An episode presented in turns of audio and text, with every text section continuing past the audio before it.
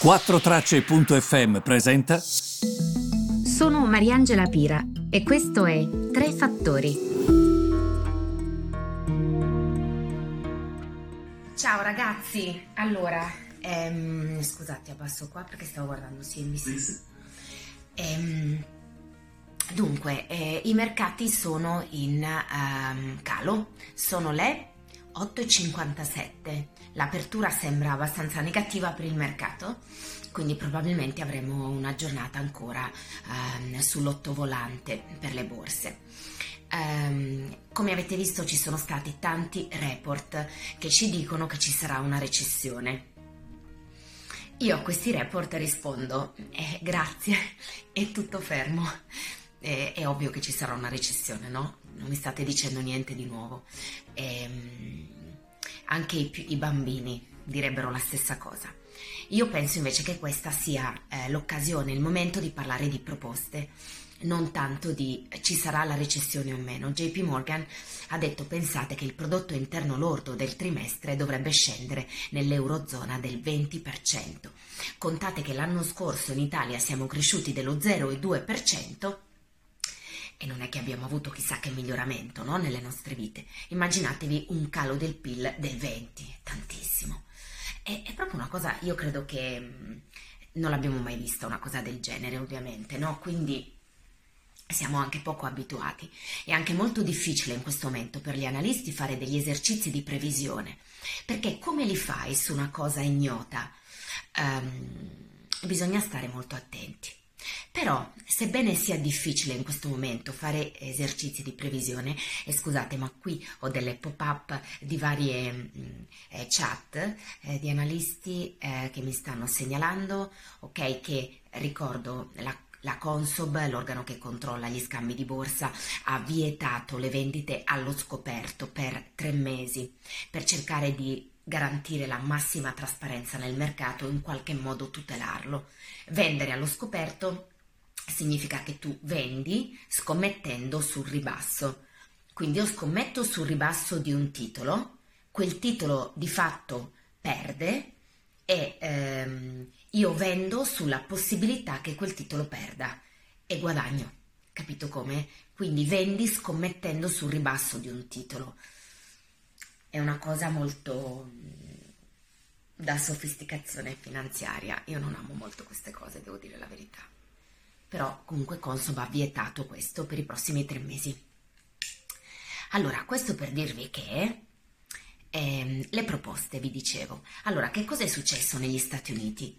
Mnuchin, il segretario al Tesoro, ieri ha detto Ragazzi, se va avanti così, noi avremo una disoccupazione del 20 e sopra il 3 negli Stati Uniti, disoccupazione pari a zero. Quindi ha detto io do mille miliardi di dollari, il cosiddetto trilione, all'economia, non tramite la politica monetaria, le banche centrali che immettono denaro nella, nel sistema monetario, quindi che va alle banche e che poi auspicabilmente va alle imprese e ai cittadini. Ma gli Stati Uniti hanno detto no, noi facciamo un pacchetto, si chiama appunto pacchetto fiscale, vuol dire spendere prendendo soldi a prestito quindi spendere facendo debito. Noshin ha detto chi se ne frega di fare debito, noi dobbiamo sostenere imprese, famiglie, quindi questi soldi vanno direttamente in tagli ingenti alle tasse, supporto alle piccole e medie imprese, le compagnie aeree non devono perdere un penny, idem le compagnie alberghiere, idem il settore turismo, idem il retail. Non è un caso che gruppi ieri come Macy's, come Costco abbiano guadagnato tantissimo. Ecco, io adesso di fronte a me un report di Bruegel, che è una, una società di studi belga, che dice si sa che questo è un tempo di incertezza, ma anche se è difficile fare stime, noi adesso dobbiamo puntare sull'evitare la recessione, dobbiamo puntare sul sostenere le imprese, la capacità produttiva e le famiglie per minimizzare quella che è una recessione inevitabile. Ma l'Europa potrebbe costruire una sorta di rete di sicurezza, la chiamano safety net, per sostenere l'economia reale.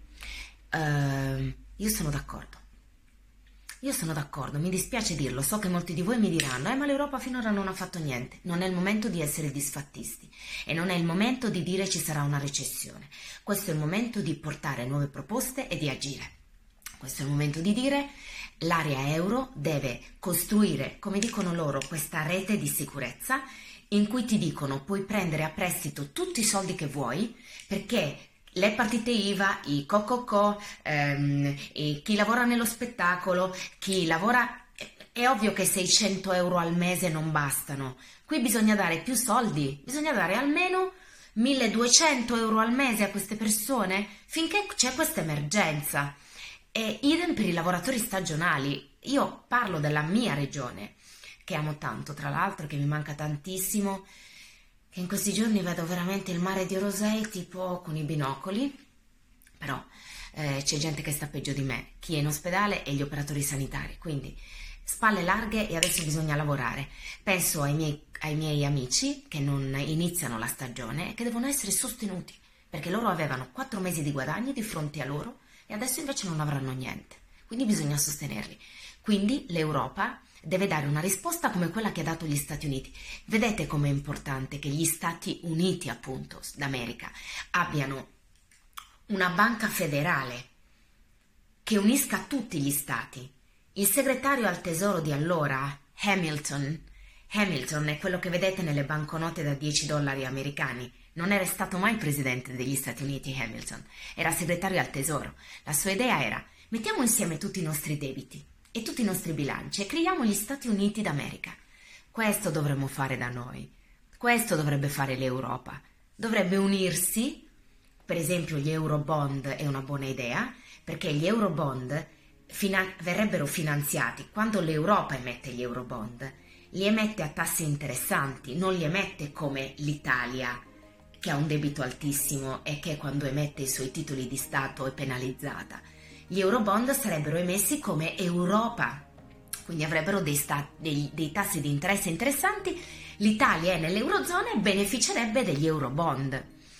Qui bisogna pensare non al proprio orticello, ma a quello di tutti ragazzi. Vi mando un bacio. Allora, alle 16 domani su Instagram organizziamo una diretta con tutte le domande che ci stanno arrivando. Non riesco a rispondere a tutte, ovvio, ragazzi. Passerei la giornata su Instagram, su LinkedIn e su Twitter ma ehm, domani organizzeremo questa diretta e stiamo cercando di capire come organizzarla anche su Facebook. Vi dirò prontamente, intanto però segnatevi alle 16 su Instagram domani. Vi mando un grande bacio.